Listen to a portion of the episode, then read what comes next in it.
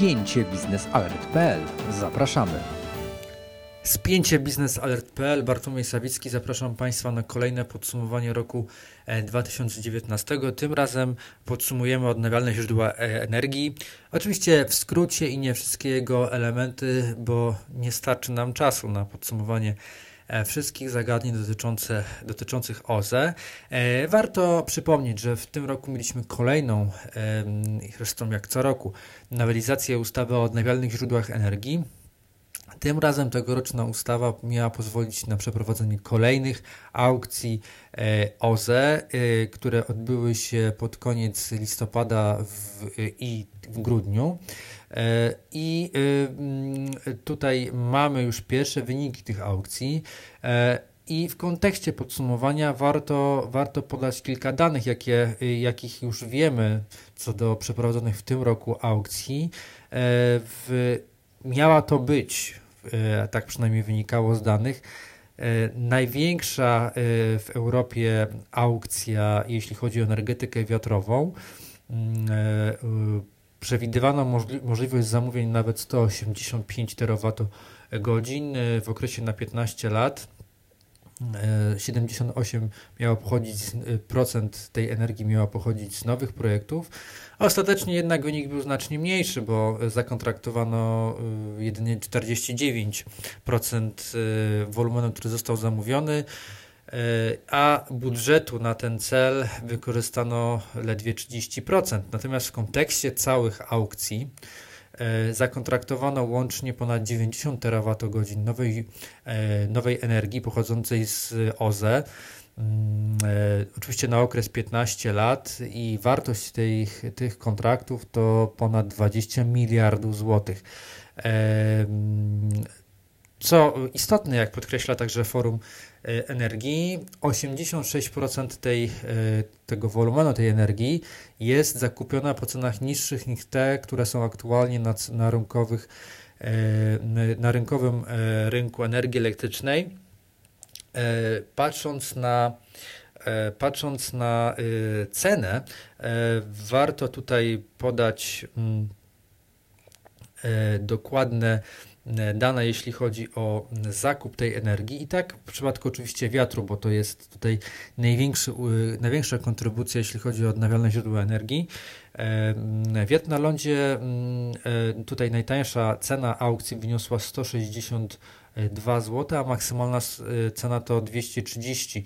Czy w ubiegłym roku, w 2018, ta cena, jak dobrze pamiętam, była około, najniższa to była około 20 złotych za megawattogodzinę. W tym kontekście jednak należy przypomnieć, że oczywiście ta cena wydaje się atrakcyjna, jednak warto także pamiętać, że jest to cena za energię elektryczną z odnawialnych źródeł energii, a odnawialne źródła energii to nie są źródła dyspozycyjne, więc należy tutaj mieć system tzw. podwójnej energetyki, a więc zabezpieczać się na wypadek mm, e, dostaw, na wypadek braku dostaw energii e, z e, OZE, więc przypadku podawania tych kwot należy zawsze mieć w pamięci, że to są odnawialne źródła energii i to nie jest całkowity koszt pozyskania tej energii, bo jeszcze trzeba doliczyć koszty y, źródeł e, bilansujących, stabilizujących.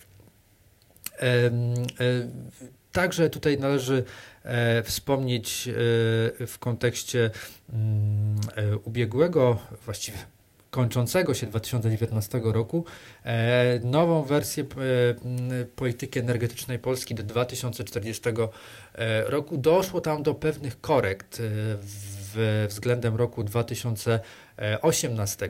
Wciąż mówimy jednak o projekcie i tak jeśli chodzi o korekty względem roku, względem wersji z roku poprzedniego, prognoza udziału odnawialnych źródeł energii uległa korekcie. Jeśli chodzi o fotowoltaikę, udział tego źródła energii obniżono z 20 GW w 2040 roku do 16 GW. W zakresie mm, morskich farm wiatrowych także tutaj udział tego źródła, mm, moc zainstalowana obniżono z ponad 10 GW do niecałych 8 Natomiast ciekawym e, elementem e, są tutaj e, farmy wiatrowe na lądzie, gdzie mm, tych udział tych, tych mocy ma wynieść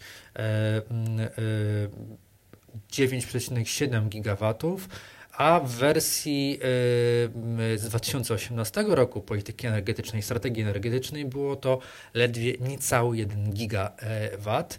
E, to też pokazuje, że rząd e, czy Ministerstwo Energii wówczas, które przygotowywało tę wersję strategii energetycznej, e, niejako zerwało z tą narracją dotyczącą tak zwanego złomowania wiatraków i uznało, że te wiatraki przez najbliższe na, na lądzie, przez najbliższe co najmniej 20 lat będą podstawą, jeśli chodzi o generację energii z OZE a ta ma wynieść mm, e, w roku 2000, mm, 2040 e, e, mm, ponad 28%. Obecnie udział energii OZE w finalnym zużyciu energii wynosi niecałe 13%, no i trwa batalia o to, aby udało, udało się do końca 2020 roku spełnić cel OZE e, dla Polski zakładany na poziomie 15%. E, tegoroczne i ubiegłoroczne aukcje miały przybliżyć ku, e, ku temu mm, Polskę. Tego, tegoroczne i poprzednie aukcje będą jednak przyczyniały się do znaczących wzrostu inwestycji w mm, lądowe farmy wiatrowe, ale dla tych projektów, które e, mają decyzję lokalizacyjną przed wejściem w życie tak zwanej mm, ustawy odległościowej, które, e, która de facto obejmuje pra, praktycznie 99% kraju, a, a utrudnia lokalizację nowych farm wiatrowych E, w, które mm, miałyby pojawić się w odległości mniejszej niż dziesięciokrotność wysokości e, wiatrakach. Takich terenów w Polsce e, praktycznie już nie ma, a te mm, projekty, które stanęły, sta, stanęły w aukcjach ubiegłorocznych i w tegorocznych aukcjach OZE, no to są te projekty, które mają już decyzję lokalizacyjną przed wejściem w życie ustawy E, odległościowej w 2016 roku. Niemniej na mocy tych e, aukcji e, Polska będzie jednym z największych w Europie placem budów, jeśli chodzi o nowe farmy wiatrowe, mm, placem budowy, jeśli chodzi o nowe farmy wiatrowe w, w Polsce. Natomiast pytanie, co dalej? To znaczy, tutaj nie uciekniemy od pytania, co w 2020 roku stanie się z ustawą odległościową, a wewnątrz rządu mamy tutaj różne sygnały, które mówią o potrzebie jednak e, zliberalizowania tej e, ustawy odległościowej. E, czy tak się stanie? Czy zapis dotyczący 9,7 GW mocy zainstalowanej w OZE zgodnie ze strategią energetyczną do 2040 roku, to jest element tego, że rząd planuje, że w najbliższych jednak e, kilku, kilkunastu miesiącach będą zmiany w tej ustawie odległościowej dopuszczającej także repowering.